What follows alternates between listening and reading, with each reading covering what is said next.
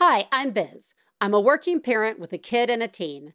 It's been 10 years since the show began, and a lot has changed on the show and in the world. But by elevating the voices of others, we have learned we are not alone and we are doing a good job.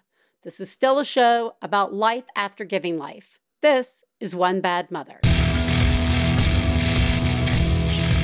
This week on One Bad Mother, the house is trashed, but the bones are good. I talk with poet and author Maggie Smith about rebuilding self identity and her new memoir, You Could Make This Place Beautiful. Plus, Biz is in purgatory. Woo! Well, this is a quick check in, Biz.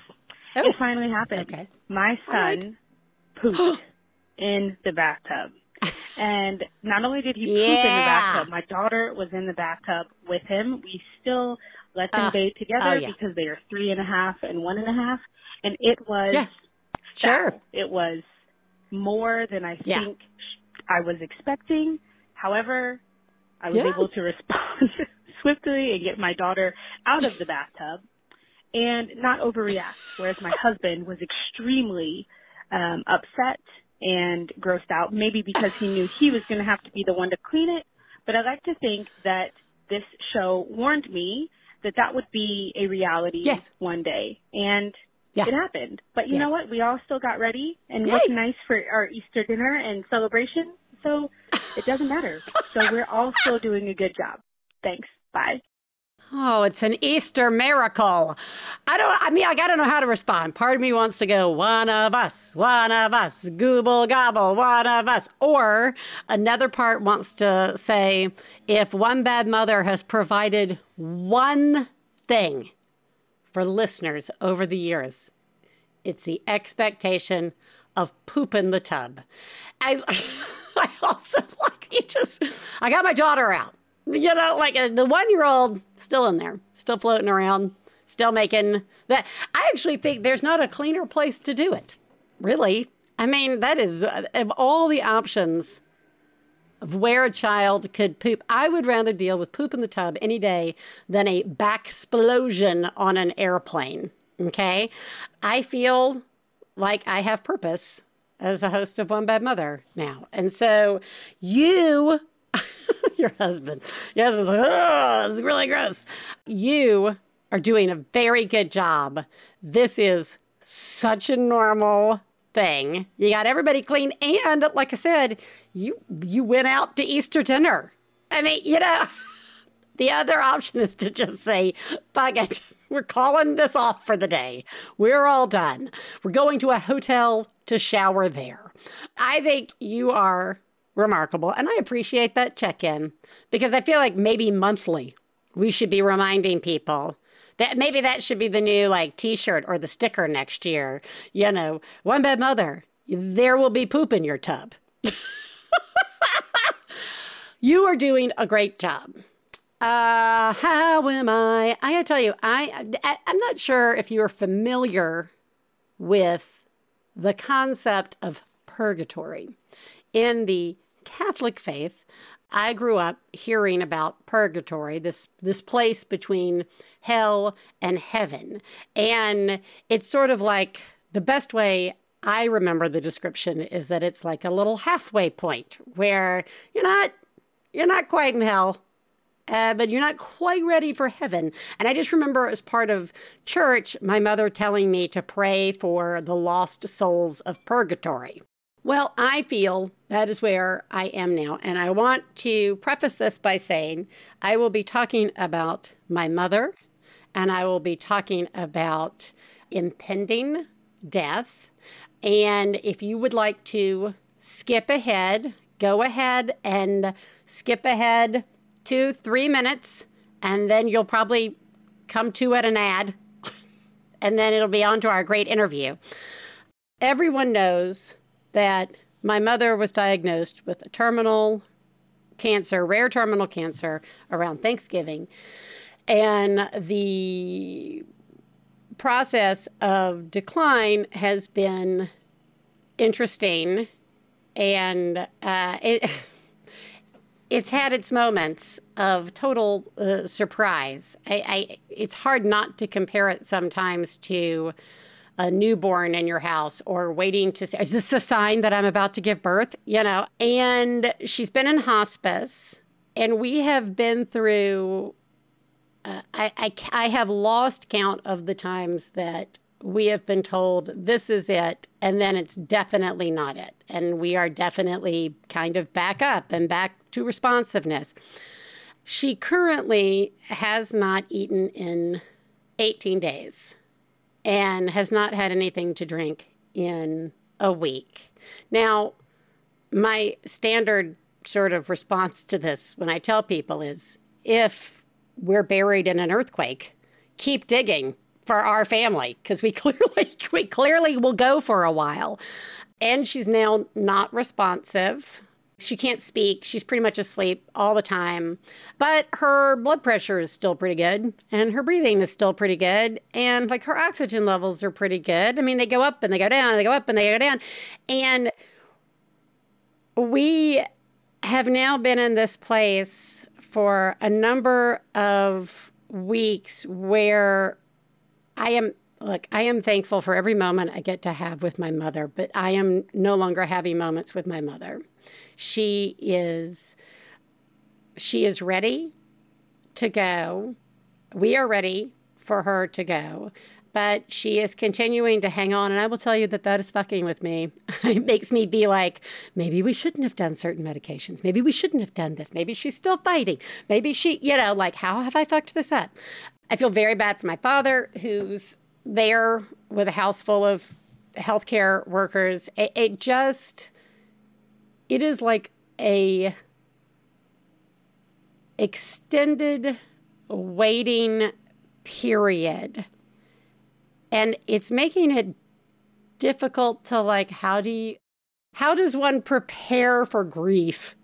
Not that you can prepare for grief, but how does one prepare for grief when the onset of that grief is just being extended to on and on. Like, how do I tell my kids? As far as my kids know, grandmama was going and now she's still not going. And and we're all just sort of stuck in this place of praying for her to know that she can go and also a place of well what do we do yeah, I mean, there's no point just sitting here all day because nothing's changing. I, I, I don't know. It's just very fucked up, and I'm very confused, and I'm very, very tired, and I'm very sad for my mom, who um, would hate this, and um, I'm sad for my dad, who just is ready to take the next steps to move on and it's all fucked up because everybody keeps telling me, you know, enjoy this extra time, enjoy. what? You know, I play music for her. I talk to her. I tell her about the kids. I tell her about Easter. I tell her about things. I, I assume she can still hear me. I, I don't know, guys. The the point is, it is such a like numb and sad and like awful purgatory that I find myself in, you know, not really able to make decisions or move forward or make plans.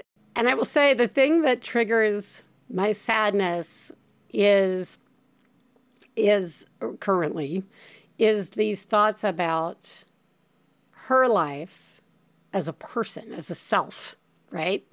And that makes me reflect on my life as a person and a self.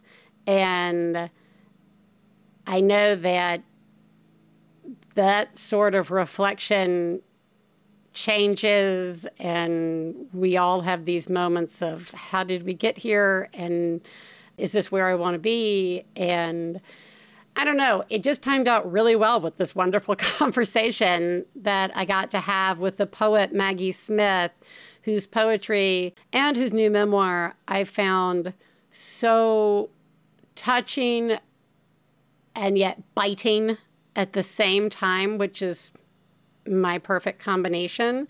So, uh, thank you for everybody who's just reached out to show their support. I see you. I see me.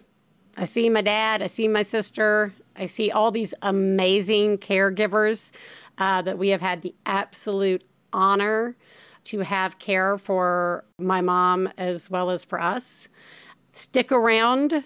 I needed this talk with Maggie, and I hope you find some joy in it as well. We'll be right back. One Bad Mother is supported in part by Bombas. Bombas!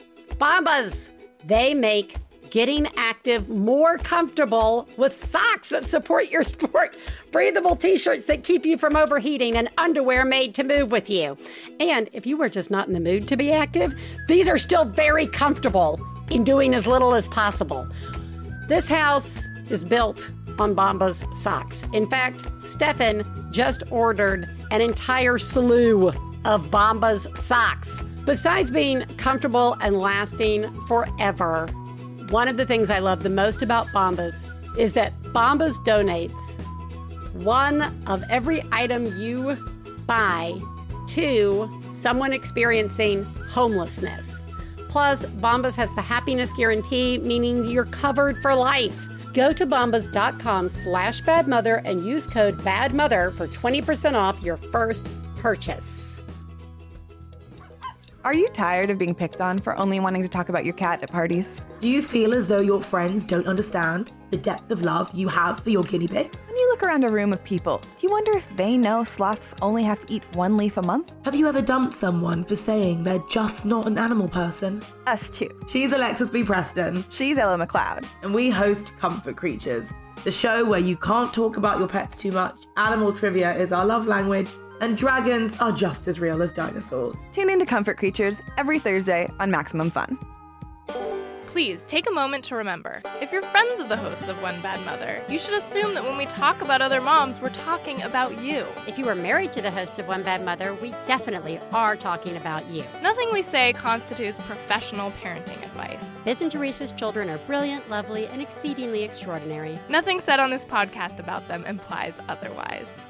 Everyone, this week I am speaking with Maggie Smith, who is the author of the national bestsellers Goldenrod and Keep Moving Notes on Loss, Creativity, and Change, as well as Good Bones, named one of the best five poetry books of 2017 by the Washington Post and winner of the 2018 Independent Publisher Book Awards Gold Medal in Poetry.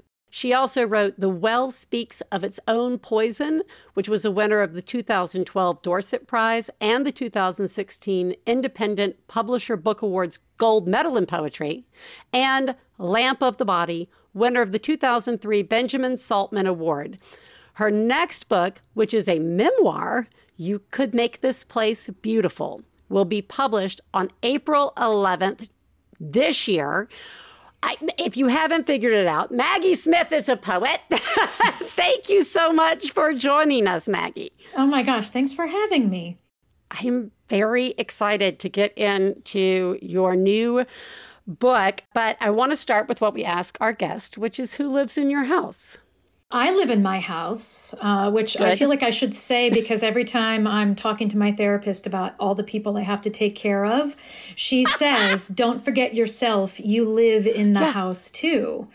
So I live in my house, 46 year old me. And I live here with my daughter Violet, who's 14, and my son Rhett, who is 10, and our dog Phoebe, who is almost nine. She's a Boston Terrier, and we call her the Marble Rye because that's what she looks like when she curls up in a little ball. I have a 13 year old and a nine year old. Ah, you're a year behind me. Yeah, I'm a year behind, gender be damned, depending on the day with my children. So I just refer to them as the children. Yes. So I, I just want you to know that I see you. And yet you look, you everybody, she's so clean looking. I don't know, like she looks nice. There's like a shower was maybe had. I don't know. Or maybe she just has like one room that she has figured out how to keep hers. Or it's all fake on the other side of the camera. I don't know. But It's a mirage. it's a mirage. It's a good thing. That- What a great background you have. All right. I want to get in. I just want to jump right into the book. Your new book is a memoir, which is different from your prior books, which were poetry books. It's titled You Could Make This Place Beautiful.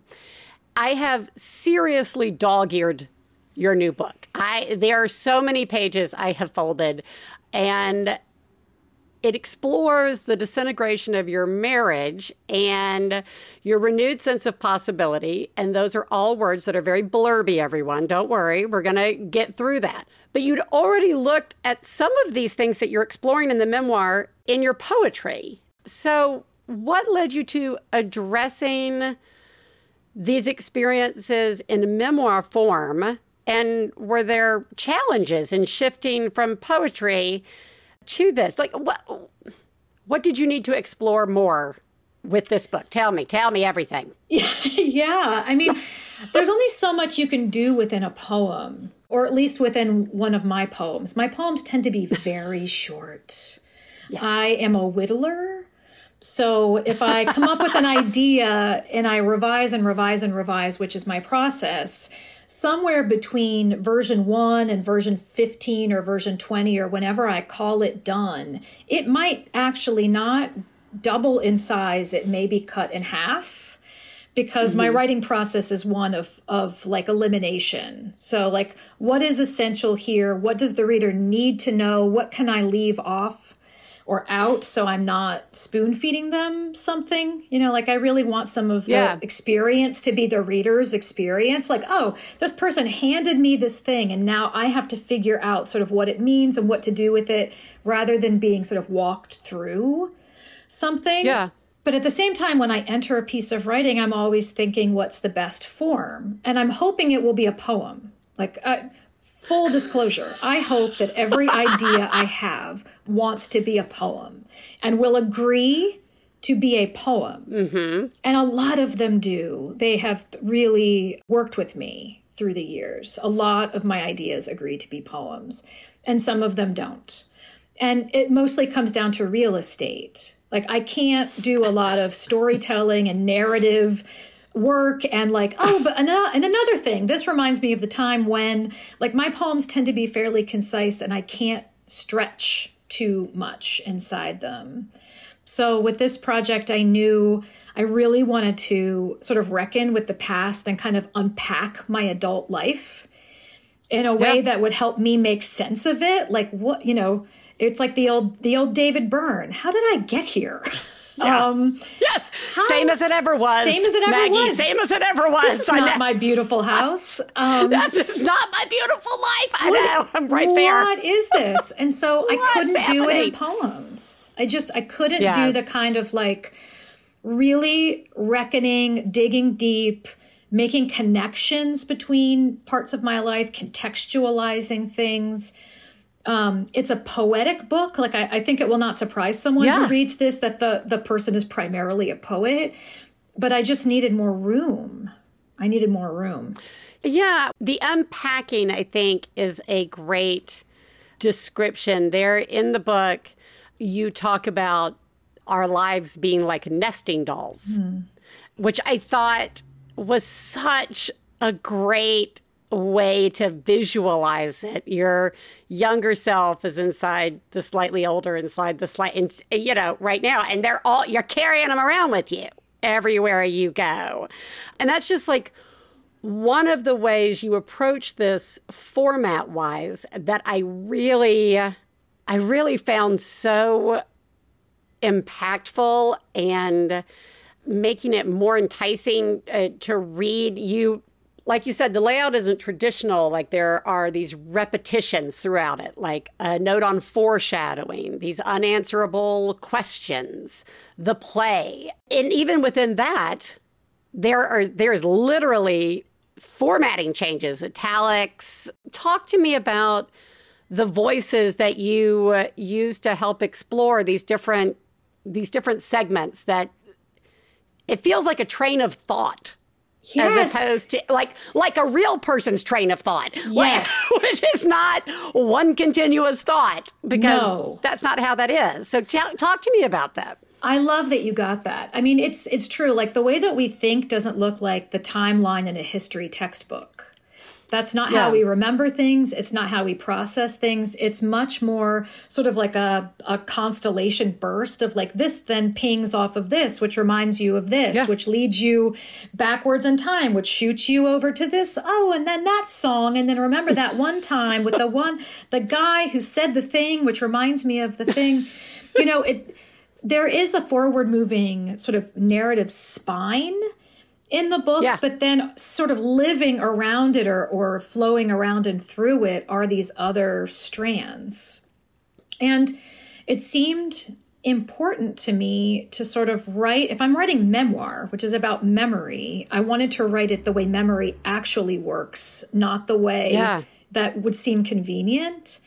And I also wanted to come up with a form for the book that felt as psychologically true as possible. And so, you know, grief doesn't happen in a straight line. Grief, I think, happens in waves. And rumination or sort of like obsessively thinking about something and trying to figure out something doesn't happen in a straight line. We'd get more sleep if it happened in a straight line. I think that happens kind of in a spiral, which is like you're moving in a circle but forward at the same time, like a corkscrew.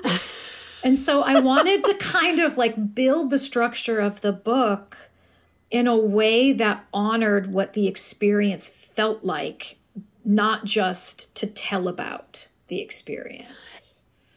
And I think that is why I love this book as much as I do because it feels like a process and what is rem- not remarkable what I enjoyed was you know I am not going through the same loss the same big earthquake game changer that you went through but I am going through just like I think anybody who suddenly has kids in their house or has had kids in their house for a very long time, these larger questions of roles. And I feel like my brain is working along with yours, that corkscrew hmm. idea.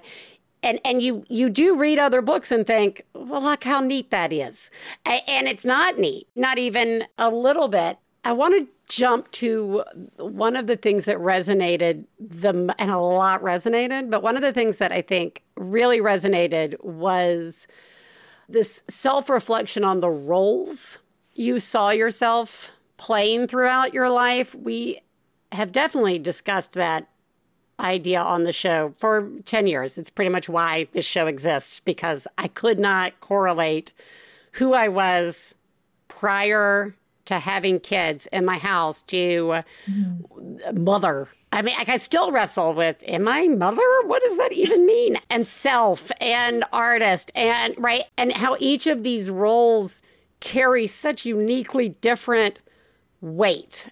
You used the example of a, of a play, this, mm-hmm. this theme of a play throughout it. And one, you define your character, and I, I have to just read a line that I loved so much. You're in it.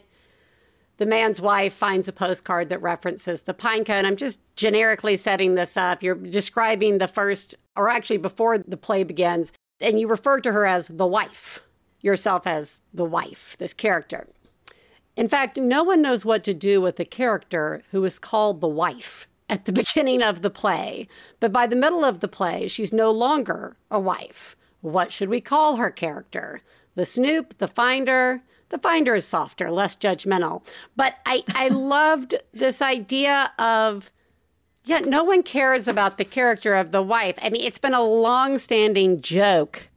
Like, I remember when I used to do sketch comedy, you'd get sketches you'd read other people's sketches and like every male character had a name and every female character was woman one woman two or the wife or right like the the daughter the mother. Read an obituary everybody. I mean look and see what people list the women as right? And so what was the challenge of these roles and what were the roles that you discovered you were playing that you weren't even aware you were playing throughout writing this book?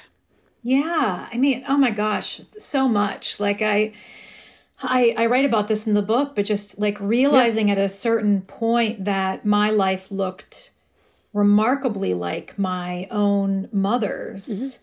even though we our experiences leading into marriage and motherhood were very different. And I've been thinking a lot about the sort of like inherited roles, right? So if I'm a Gen mm-hmm. Xer, but if I'm parenting, if I'm a Gen X kid of boomer parents, and my model for parenting was boomer parenting, I'm a Gen X person in many ways parenting like a boomer which is Yeah. to say, the way that I mother is the way that my mother did. And she was a stay at home mom when I was a kid. Yeah. And I, you know, I published my first book before I even got married, let alone have kids.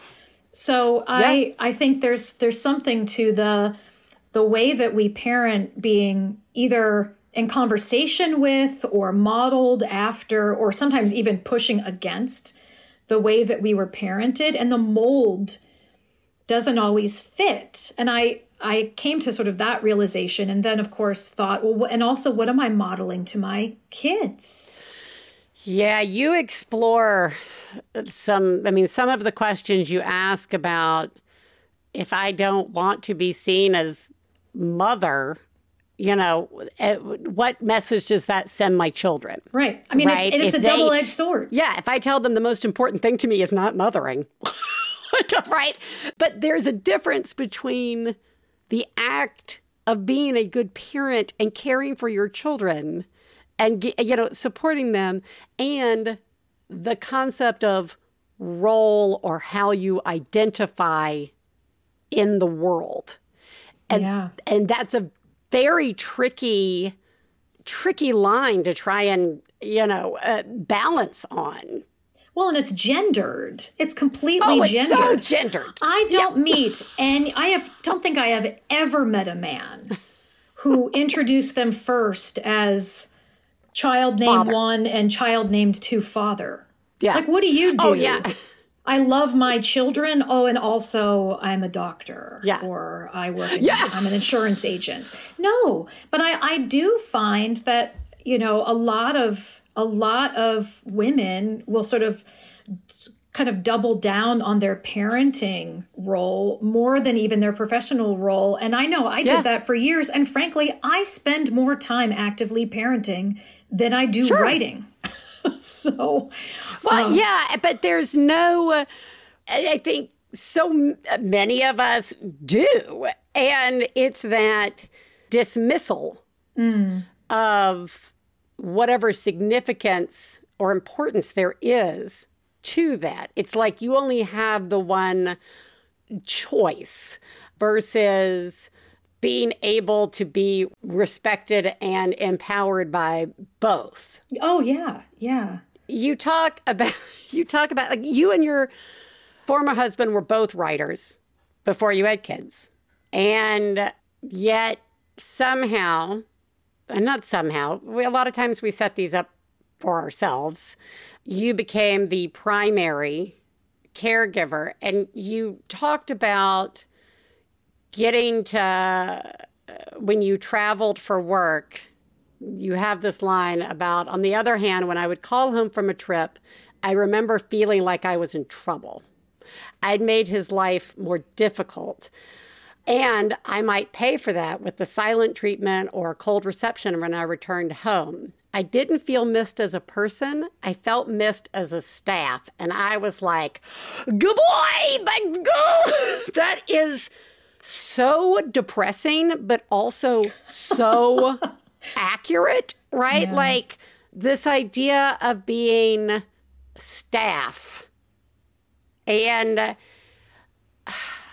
and I think that is so true in so many partnered relationships, finding that balance. And I I know part of writing this was to sort of explore the how did how did I get here? How did mm-hmm. I, you know, I wasn't going to be doing this. How did I get here?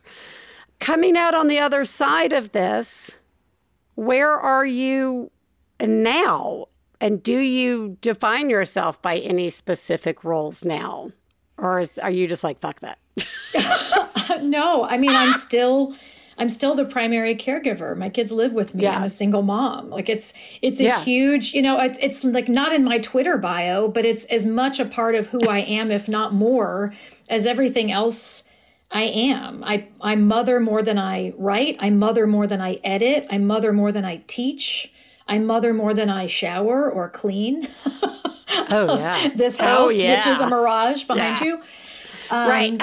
So no, it's still it's still a big thing. I think you know the the biggest difference between the sort of like before and after is that bef- in the before times, my labor, my invisible labor in the house mm-hmm. was tr- felt very invisible in the house and it became visible when i left right you really notice Yeah. what someone does when they're not there doing it i mean sometimes it seems like the miraculous thing that the laundry gets done and somehow everyone's eating and the doctor appointments are made and and the mail Yeah. comes in and the house is clean and it, it it all seems like it just happens but it doesn't just happen someone does it and sometimes you don't realize who's doing it until the person is like off giving a poetry reading at a university in another state and Yeah. everything isn't done by the birds and cinderella i mean it you know Yeah. God, I wish they were. Um, I, God, if, if just- only That would be so I- nice. i would really like the birds to I would too. to fix me up a dress for book tour That's right. I always just imagine all the shit on the floor, right? Like these birds and rats like making stuff. And like I'm this just smells like, terrible like Cinderella, there has got on to be. We have a bag of birdseed break on the porch, and it's been a field day for the birds. But then, like, I was out cleaning up, and I was like, "Ooh, oh no, that was bad. left out of the Disney movie. That's Yeah. not good." Anyway, we just sorry. watched that recently, actually, and my daughter was like, Oh. "She's outside doing stuff. Why doesn't she just leave? Like she's actually Yeah. not being held captive. Why doesn't she just leave?" And I'm like, "Amen, thank you. I, you know, yeah, exactly. These were Yeah, different See, times. You're doing a good job. You're doing a good job. Parenting. all- parenting win. Yeah, sometimes it's a very small checklist that we're trying to achieve. The bar is low. Very So no, low. very low. It's on the ground. So I will say Mm-hmm. now, like my my kids recognize what I do. Like they recognize who's doing the laundry and they recognize who's cooking their meals and they know who's at the school carnival and they know who's doing the homework Yeah. with them and and it doesn't feel invisible and they actually do seem they do seem to get it and not in a way where i mean i don't i don't believe in sort of making kids feel like you're doing them a favor by doing things that you should be doing so i don't do any of that like who does your laundry i really Yeah. like they get to be kids and live here rent free without Yeah. guilt and just be cared for because they're kids and there's plenty of time for them to grow up and be responsible for themselves and others and now is not that time and there will be no you know shame or guilt or or putting on them any Right. of that responsibility but having said that they get it. There's a reason why my mother's day cards say like thanks for keeping us alive and feeding us and thanks for doing all the things. It's like i didn't pay them to write Well, that. I also feel like I think I also the only time I throw the guilt card is like when my child's about to open the bag of salt vinegar potato chips, and I'm like, "Let me have some," and they're like, I paid for "No." those. I'll have like- the first I was like, thank "I'll pay you." for those. You bring them here," but I do a voice, so it's okay. But you touch on something that is invisible until the time comes, and that is when children are very little. It is like in there, guys, remember science, not science, not a person who knows real things, just saying things like they're facts. It's inherent that they don't see, that they are selfish, that they don't see. And when you're in it, you want them to see so bad, you know, and then as they get older, there comes a moment where hopefully they see, but they are more capable of seeing. And I, I think there's some real, it's really hard when you're in it to distance yourself or be aware that that one day might, you might get to the other side of it. All right, I'm gonna, I literally have a bazillion more questions, but I'm going to wrap up on the title. So, the title of the book, You Could Make This Place Beautiful, is uh, the last line of your poem Good Bones, which came out in 2016 and or you you put out in the world and or it got really recognized in 2016 and really brought you a lot of attention. And I'm going to without reading the poem, I'm just going to try and do a horrible job summing it up. But it's basically for for me, for me, it was asking this question about protecting your children from or keeping from your children the fact that the world might not be that great, that it's a terrible place. And at the end of the poem, you compare it to being a like a house and a realtor, right? Like even a realtor will take you through a shithole of a house and use the phrase good bones, right? Like, but it can be saved. Our world has good bones, right? And the last line is this place could be beautiful, right? You could make this place beautiful. What is the significance of using that last line as the title of this new book? Yeah, I like that it's kind of a call to action. Yeah. Although although in it I'm also I'm also talking mostly to myself, which is you could you you can do this. Yeah. You know, I have a really, uh, I've had like a complicated relationship with that poem. Like it, it brought a, me a much wider readership and made things possible for me in my writing life that weren't possible before. But it's also sort of a disaster barometer in that every time something bad happens, it's shared widely and I'm tagged and tagged and tagged. And so it's it's a weird thing. You know, it's like the bat signal think about that.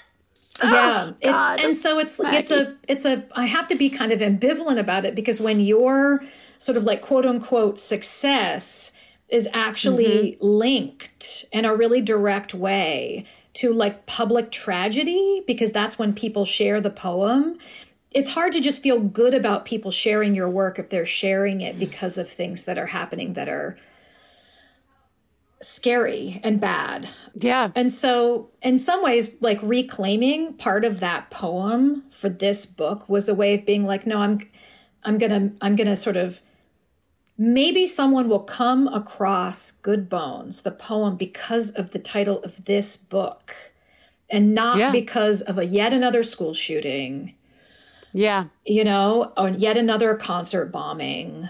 Yeah, I mean, yet another dot dot dot forever and ever and ever and ever and ever. Um, Yeah.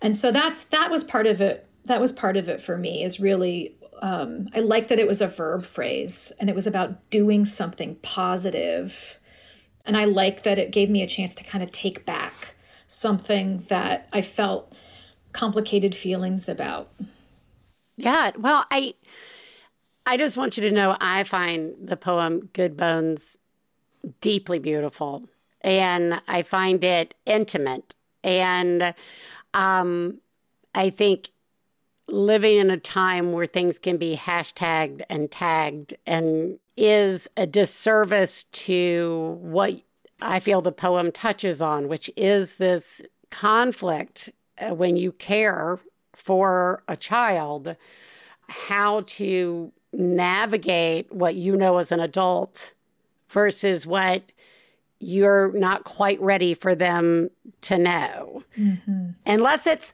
very open body positivity, sex talks, like understanding LGBTQ. I mean, like those aren't the scary things, guys. Nope, those are and the i'm normal with you things. on all are- that i am with you on all that uh, those are conversations Yeah. i'm happy to have yes Happy to have those conversations. yes Okay, last last question, and that is just at one point in time, the book and and your journey through all this, it- you found it hard, and I mean this was sort of like I felt like an employee, a staff member who was missing, and and is my work as a poet like, and especially in a career that is in the arts, that is creative, that I mean, you're already a woman. Sorry, there's very it's very little value there, and whatever you want to call yourself. But how comfortable are you now calling yourself a poet? And you better answer that you're very comfortable. Very fucking comfortable. Good job. Yeah, I'm not I'm not uncomfortable about that at all. Yeah. I don't I don't have to go into a phone booth and and change from my mom self into Yeah. my poet self. And that is one thing I will say about writing this memoir. It was a painful writing experience because it was so deeply contextualizing. Um, but it was also integrating.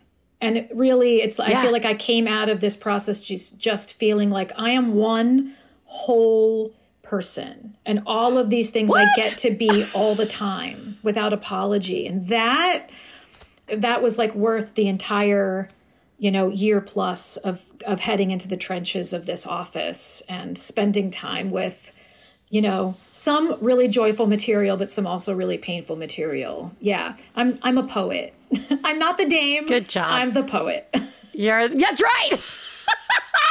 you are the poet. You are a self.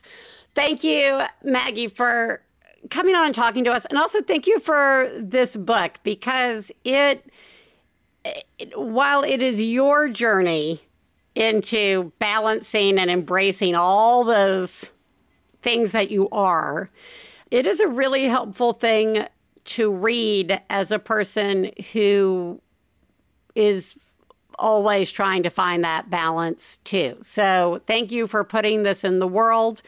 We will make sure that we link every yeah, everybody knows how to find books, but we're tired. So I'm gonna we're gonna link it. We're gonna link to where you can get that. You know me, get one for you, one for your library, one for a group, you know, somewhere that wants to read it.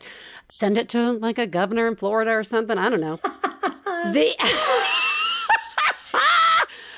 And we're going to link you up to where you can find out more about Maggie and all of their poetry, which is really excellent. And uh, ha- it's just very accessible and very, and accessible is the wrong word. That almost seems insulting to poets everywhere. It is very relevant. And, and you are right, Maggie. You leave it in a state that allows us as a reader to explore it. Thank you, Maggie, so much for joining us. no thank you this has been this has been great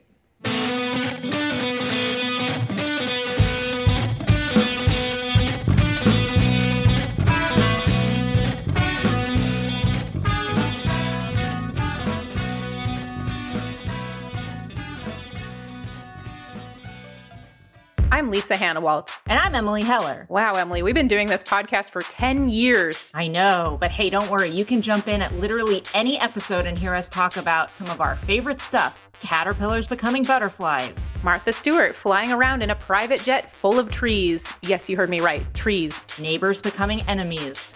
Just kidding. Whatever messed up stuff we can find on Wikipedia. Our impeccable taste in everything from dogs to TV shows to bodily functions. And horses. Lots and lots of horses.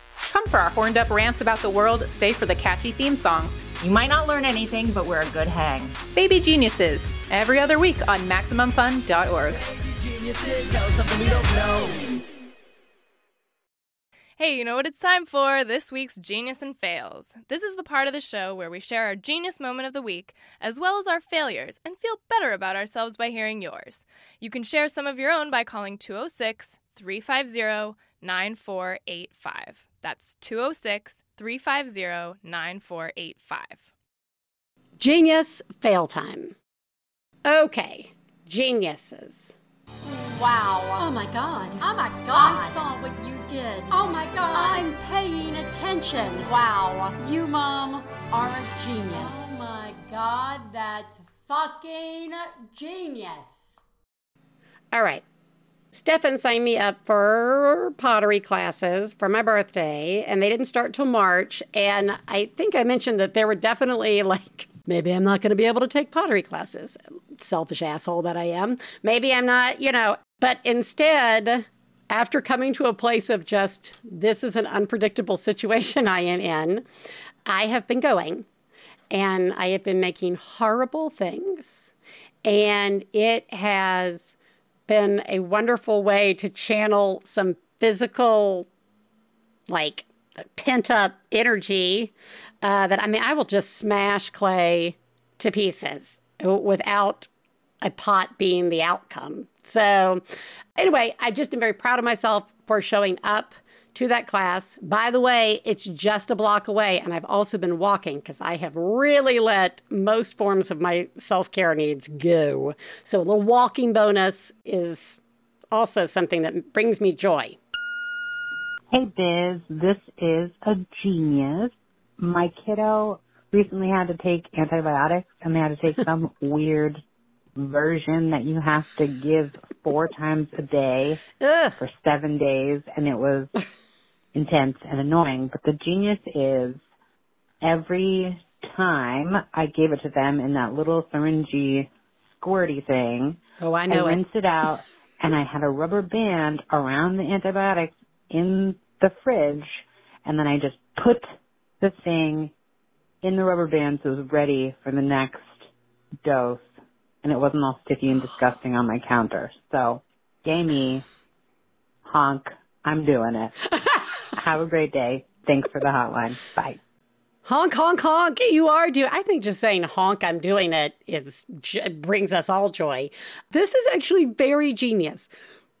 I am knee deep in liquid syringe dispensers in caring for my mom. I mean, they are everywhere and they do get sticky and they do, they're easy to misplace. Or you think, oh, I'm just getting, oh, I'm putting it down here next to the bed. And, or I'm putting it here on the kitchen counter and putting it with a rubber band on the medicine is genius. Failures. Fail, fail, fail, fail! Suck. Last week, I reported spring break, which is really enough, but that we had dyed Ellis's hair and that we had just let it sit and then we washed it and like all the screen came out and then we just let it sit another week because we don't clean Ellis and Ellis doesn't clean themselves very well. It's just not a priority. And so uh, school returned today. Thank you, Jesus. So we had to hose him down last night. And once again, when they started lathering up, just green, rolling. Like there's still so much green that like even after their face is clean, like after like a day, there's imprint stains like on the neck and the fa- whatever. And guess what, guys? Whatever. It's just that green continues to lurk about my house in places I don't want green. It's not easy being green. Hi, Biz. I'm calling with a fail. I'm currently sitting in a parking lot of a gas station waiting for my husband to come with some very important papers I left at home. It's coming up on the end of tax season, and of course, it's about a week away, and we decided we should get our taxes done, which uh, my father's a CPA, so he does those for us. So after working 10 of the last 11 days, I decided what I should do to get our taxes done is take my 13 month old on a road trip by myself to visit my parents who live two hours away. Uh-huh. And last night my husband kept asking like, what time are you leaving? When are you going tomorrow? And I said, I don't know. I'd like to leave in the morning, but we'll make it out. When we make it out, I really don't care. We're just setting this bar low. Like, it's just me and the little one. So let's set the bar low for this journey. So, of course, on the way, turn on One Bad Mother to listen and um, get to the fail section of the podcast. So, mm, about an hour away. And I'm thinking, fail. Oh, what's my fail going to be of this trip? Is it just a trip? Probably, but we'll see. And then I start thinking, taxes. Yeah. Yep. I didn't bring a single paper along. Oh, The whole packet we put together last night didn't bring it. I don't have it. no. so called my partner immediately and he's being very generous and taking some time off work and we're meeting halfway. So we'll get this done, but just not as smoothly as hoped. You're doing a great job and so am I. Bye. You are doing a good job. You are doing a good. Oh no, you're not. You tried to. like, this is one of those things where you tell somebody, usually like a relative, and then they look at you like you have lost it and that you're probably not okay, right? But like, you know that you're okay enough. And so you don't really want to share. Oh, and now you're just sitting for an hour at the gas station because it's an hour for your partner to come and bring you the documents. And yeah, this this is a shit show. What is the real fail? Forgetting the documents or thinking that a 2-hour road trip with a very young child, uh, really until they're like 16. you are the greatest mom I've ever known. I love you, I love When I have a problem, I call you on the phone. I love you, I love you. All right, everybody, let's listen to possibly the shortest mom having a breakdown. Hi, Biz, and I hope Theresa is around a little more. It's really nice to hear her voice too, Biz. Oh, I pray your mom is doing well. I don't know where this fits, but I did not marry an asshole. I did not marry an asshole. I did not marry an asshole. I'm Pretty sure. I did not marry an asshole. Okay, thanks. You guys are doing an awesome job. You are doing an awesome job too. And do you know what this falls under? This, this space, the space that we've created. I I did not marry an asshole. I, sometimes that's just like we don't need all the details. You almost don't need all to, the details to relive it. You just need to remind yourself out loud that you're in possibly a stressful time with your partner. And I do think that that reminder, I did not marry an asshole, is such a helpful one. It's a good mantra.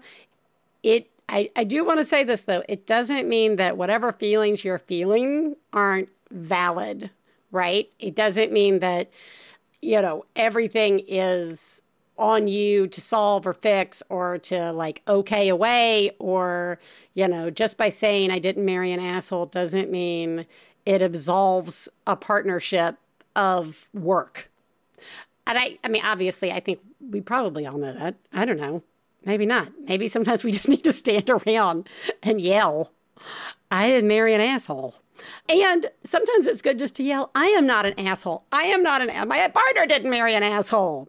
But look, having kids in your house or not having kids in your house, partnered relationships are still work. And it's hard. It's hard. But you are doing a very good job recognizing that it's hard. That is not an easy thing to do. So I just want you to know that I see you. I see you having the need to say that out loud. I too miss Theresa. I hope we get a little more of her this year too. Thank you for thinking of my mom. The bottom line here is you are doing a very good job. I see you, and you are absolutely not alone everybody, wow, what a show full of reminders of what OBM can teach us from shitting in the tub to not marrying an asshole.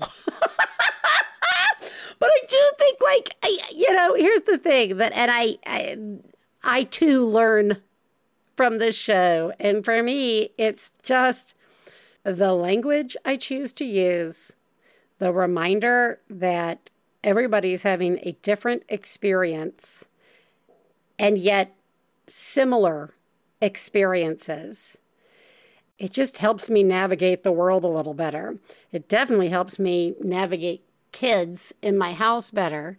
And that's really where we're all at, right? There's a bunch of kids in our house. Even one kid is a bunch of kids. Or maybe you don't have kids in your house, but you are an aunt or a grandparent or an uncle or a nanny or a teacher. If you're a teacher, you have too many kids in your house right now. I see you. Everybody, you're all doing a good job. You really are. This Ooh, ah. I just, you know, we're at the yelling stage now. We're back to biz just moaning and making noises. We just had spring break and Stefan compared it to like the first week of, you know, the lockdown for COVID, right? Like we all still were working. These kids were loose and not happy about it. So that's happening in all of your houses. And I see you. And you are absolutely not alone. I will talk to you next week. Bye.